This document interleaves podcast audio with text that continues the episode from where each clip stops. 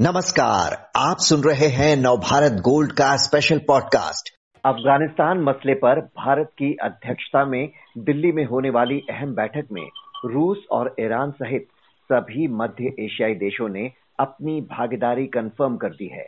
NSA Ajit Doval की अध्यक्षता में होने वाली राष्ट्रीय सुरक्षा सलाहकारों की इस बैठक में अफ़गानिस्तान के सभी पड़ोसी देशों को आमंत्रित किया गया है।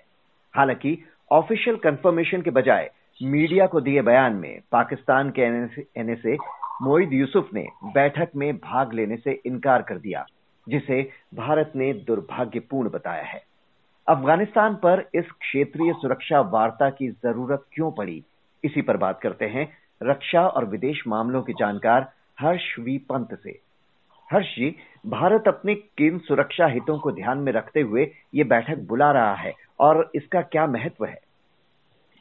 देखिए, ये बैठक बहुत ही महत्वपूर्ण है आज के संदर्भ में, क्योंकि जिस तरह से अफ़गानिस्तान में हालात बिगड़ रहे हैं, वहाँ पर जो एक दो महीना पहले जब तालिबान ने अपना शासन शुरू किया था तो ये उम्मीद थी कि वहाँ पर जिस जिस जिस तेज़ी के साथ तालिबान ने सत्ता हथियाई थी, और उसके बाद ये उम्मीद थी कि जिस तरह से ऑपोजिशन एक तरह से स्वस्थ हो गई थी। उसको देखते हुए ऐसा लग रहा था कि तालिबान बड़ी जल्दी ही गवर्नेंस की तरफ़ मुड़ेंगे और एक तरह से जो नेगोशिएशन चल रहे थे उनके दुनिया के साथ, खासकर पश्चिमी देशों के साथ और अमेरिका के साथ, वो किसी कंक्लूसिव निर्णायक मोड़ पर पहुँचेंगे। पर ऐसा कुछ हुआ नहीं और हालात वहाँ पर बद से बदतर ही हुए हैं।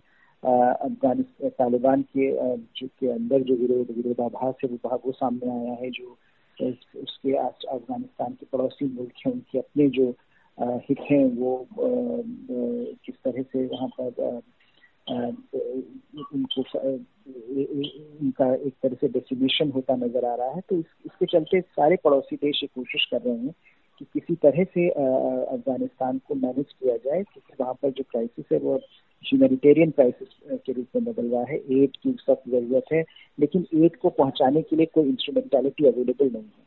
तो उसके चलते भारत जैसे और देशों ने भी इसमें मीटिंग्स बुलाई और कॉन्क्लेव्स बुलाए। भारत ने पहली बार अफ़गानिस्तान के मुद्दे पर जिस तरह की लीडरशिप दिखाई है, वो बड़ी इम्पोर्टेंट है और इंटरेस्टिंग है क्योंकि बार बार ये सवाल उठाया जाता रहा है कि भारत आखिर अफ़गानिस्तान के मुद्दे पर ज़्यादा सक्रिय क्यों नहीं हो रहा है। तो ये जो कॉन्फ्रेंस हो रही है, ये एक तरह से भारत, ये दुनिया को बता रहा है कि भारत के अपने हित शामिल हैं। अफ़गानिस्तान में भारत एक स्टेबल अफ़गानिस्तान चाहता है, भारत एक ऐसा इंक्लूसिव अफ़गानिस्तान की गवर्नमेंट चाहता है, भारत एक ऐसा रीजनल इन्वायरमेंट चाहता है, जहाँ पर अफ़गानिस्तान प्रॉस्पर करे, जहाँ पर भारत प्रॉस्पर करे और जहाँ पर साउथ एशिया के अंदर जिस तरह की विषमताएँ हैं, वो दूर की जा सके। तो उनको देखते हुए मुझे ऐसा लगता है कि ये भारत की लीडरशिप का एक नमूना है और रीजनल जो कॉन्टेक्स्ट है, उसको समझते हुए भारत ने पहल करी पाकिस्तान का जो रवैया हम देख रहे हैं, कोई आधिकारिक जवाब देने के बजाय जिस तरह से मीडिया में बयान दिया और भाग लेने से इनकार किया है, उसके इस रवैये को आप कैसे देखते हैं? देखिए ये कोई बहुत सरप्राइजिंग नहीं है। ये पाकिस्तान का जो भी रवैया अफ़गानिस्तान की तरफ़ रहा है वो सिर्फ़ उसका एक ही उसमें औचित्य रहता है कि किस तरह से भारत को मार्जिनलाइज किया जाए। और वो अफ़गानिस्तान को पाकिस्तान कभी भी एक सॉवरन इंडिपेंडेंट नेशन के रूप में नहीं देखता है ना उसको स्वीकार करता है। वो हमेशा से एक जो कह, कहता रहा है कि उसको स्ट्रेटेजिक डेप्थ मिलती है। अफ़गानिस्तान में एक ऐसी सरकार होनी चाहिए जो कि ट्रस्टेड हो, जो फ्रेंडली हो, पाकिस्तान के हितों को ध्यान में रखे, अफ़गानिस्तान के हितों को ध्यान में रखे, ना रखे। तो उसके चलते ये बड़ा स्वाभाविक है कि अगर भारत वहाँ पर किसी तरह से भी सक्रिय होता है तो पाकिस्तान उसको, उसकी काट ढूंढेगा। और वही पाकिस्तान ने इस बार भी किया, जैसे पिछले दो दशकों से जब भारत वहाँ पर सक्रिय था, अफ़गानिस्तान में पाकिस्तान ये भरसक प्रयास करता था कि भारत को सेकेंडरी सेकेंड सेकेंडरी प्लेयर के रूप में दिखाया जाए। और एक बार जब तालिबान की वहाँ पर जीत हुई तो पाकिस्तान को ऐसा लगा कि शायद एक बार फिर पाकिस्तान अफ़गानिस्तान को कंट्रोल कर पाएगा। लेकिन जिस तरह से दुनिया ने पाकिस्तान और तालिबान के खिलाफ एक तरह से गठबंधन बनाया हुआ है और भारत के जो इंटरेस्ट हैं हित हैं उनको प्रोटेक्ट करने के लिए दुनिया ने काफ़ी भारत की सुर से सुर मिलाकर बात करी है। उसको देखते हुए पाकिस्तान परेशान है और ये स्वाभाविक था कि अगर भारत वहाँ पर लीडरशिप दिखाएगा तो पाकिस्तान उसको नकारेगा। लेकिन रूस और ईरान का बैठक में भाग लेने की हामी भरना कितना महत्वपूर्ण मानते हैं आप? देखिए काफ़ी महत्वपूर्ण है और ये अपने आप में क्योंकि भारत जो अगर आपको याद हो तो पहले भी ईरान और रूस के साथ काम कर चुका है अफ़गानिस्तान में।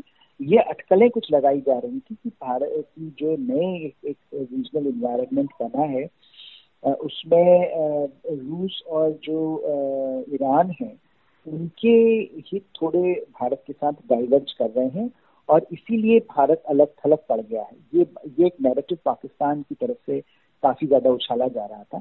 तो मुझे लगता है ईरान ने और रूस ने एक बार फिर ये दिखा दिया है कि जहाँ तक उनके हितों का सवाल है, वो हित भारत के हितों के साथ मिले हुए हैं जहाँ तक अफ़गानिस्तान का मुद्दा है। और इसीलिए रूस के तो राष्ट्रीय सुरक्षा सलाहकार पहले भी भारत आ चुके हैं और रूस के साथ भारत का तालमेल काफ़ी आगे बढ़ गया है। ईरान के ऐसा लग रहा था कि ईरान शायद थोड़ा सा नाराज़ है भारत से। क्योंकि वो जो क्वाड में जो जो मिडिल ईस्ट में क्वाड बना उसका भारत में वहाँ पर यूएई और इसराइल के साथ, अमेरिका के साथ मिलकर एक क्वाड बनाया उसको देखते हुए। लेकिन उसका ऐसा लग रहा है कि अफ़गानिस्तान के मुद्दे पर ज़्यादा असर नहीं पड़ा है, क्योंकि ईरान को भी ये पता है कि जो शिया सुन्नी वाली जो डिवाइड है, अगर उसमें कोई मदद कर सकता है रेफ्यूजी मामले को मैनेज करने में कोई मदद कर सकता है तो वो भारत है। तो इसीलिए मुझे लगता है रूस और ईरान दोनों ही ने बड़ी सक्रियता के साथ उसमें भाग लेने की पेशकश करी है और साथ में जो सेंट्रल एशियन देश हैं, सारे देश इसमें शामिल हो रहे हैं। तो अपने आप में बताता है कि कैसे भारत की जो एक लीडरशिप है इस दिशा में उसको वेलकम किया गया है और उसको एक तरह से जो अफ़गानिस्तान के पड़ोसी मुल्क हैं, वो चाह रहे हैं कि भारत और एक्टिवली इसमें रोल प्ले करे। अब किस तरह से ये इसका ऑपरेशनलाइजेशन क्या होता है, उसमें एग्जैक्टली इस समिट मीटिंग से, ये national security adviser level meeting से क्या निकल कर आता है अफ़गानिस्तान को लेकर, ये तो देखना पड़ेगा, लेकिन ये ज़रूर है कि रूस, ईरान और भारत एक बार फिर अफ़गानिस्तान को लेकर साथ काम करने में की तरफ़ सक्रियता से जुड़ गए हैं। भारत का शुरू से ये स्टैंड रहा है कि अफ़गानिस्तान की ज़मीन का इस्तेमाल दूसरे देशों में आतंकी हमलों के लिए कतई ना हो। वहाँ एक इंक्लूसिव सरकार हो जिसमें महिलाओं, बच्चों और अल्पसंख्यकों के अधिकारों की रक्षा हो। लेकिन क्या अभी तक तालिबान सरकार ने ऐसे कोई कदम उठाए हैं जिनसे संकेत मिलता हो कि वो भारत की इन चिंताओं का ध्यान रखेगा? नहीं बिल्कुल नहीं है। जो, देखिए जो एक शुरू से ये फिर से पाकिस्तान ने जो एक नैरेटिव बनाया था जब पिछले कुछ सालों से बन रहा था कि तालिबान बदल रहा है तालिबान ये बदला हुआ तालिबान है तालिबान 2.0 है तो जब ये, ये जब ये सत्ता संभालेंगे तो ये जिम्मेदाराना तरीके के साथ सत्ता संभालेंगे।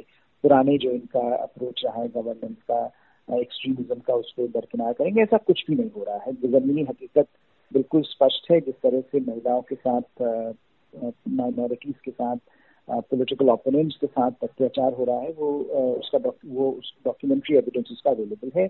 वो दिन पर दिन बाहर आ रहा है और जिस तरह से तालिबान खुद ही बेसिक डिसीजंस लेने में नाकाम साबित हुआ है, उसको देखते हुए ये स्पष्ट है कि ये जो समस्या है, ये न तो तालिबान बदला है और ना ही ना ही अफ़गानिस्तान की जमीनी हकीकत बदली है। तो वहाँ पर जो भारत ने ये सवाल उठाए हैं कि न सिर्फ़ इंक्लूसिव सरकार हो माइनॉरिटी राइट्स का प्रोटेक्शन हो ह्यूमन राइट्स का प्रोटेक्शन हो, महिलाओं के राइट्स का प्रोटेक्शन हो और एक स्टेबल गवर्नमेंट बने जो कि अफगान टेरिटरी को किसी थर्ड पार्टी के थर्ड नेशन के खिलाफ यूज़ करने यूज़ ना हो, इसके लिए कदम उठा पाए। ऐसी सरकार ऐसी जो ये जो कंडीशनैलिटीज हैं, इनका समर्थन दुनिया भर से भारत को मिला है। मुझे लगता है इसी समर्थन के आ, को को आगे को साथ लेकर भारत इतना कॉन्फिडेंट आज हो पाया है कि अफ़गानिस्तान पर एक ऑटोनोमस एक डिसीज़न लेने लेने की तरफ़ बढ़ रहा है। ये जैसे मैंने पहले कहा, ये पहली बार हो रहा है कि अफ़गानिस्तान पर इतनी बड़ी कॉन्फ्रेंस इतना बड़ा, इतनी बड़ी मीटिंग भारत कन्वीन कर रहा है। जब नब्बे का दशक था और अफ़गानिस्तान की हालत बड़ी खराब थी, तब भी भारत ने इस तरह का कोई रोल नहीं अपनाया था। और पिछले दो दशकों से भी भारत ने कोशिश करी थी कि भारत का जो अप्रोच हो वो लो की हो। इकोनॉमिक डेवलपमेंट का ह्यूमन रिहेबिलिटेशन का कैपेसिटी बिल्डिंग का। लेकिन यहाँ पर क्योंकि सिचुएशन इतनी तेज़ी से बिगड़ी है और जो बाकी देश हैं, वो कोशिश कर कर भी किसी मंजिल की तरफ़ नहीं पहुँच पा रहे हैं तो उसको देखते हुए भारत की पहल दुनिया ने वेलकम करी है दुनिया के जो कंसर्न्स हैं, उनको प्रोजेक्ट करने के लिए मुझे लगता है भारत काफ़ी पोजिशन है। जी। हर्ष जी इस विश्लेषण के लिए आपका बहुत बहुत शुक्रिया।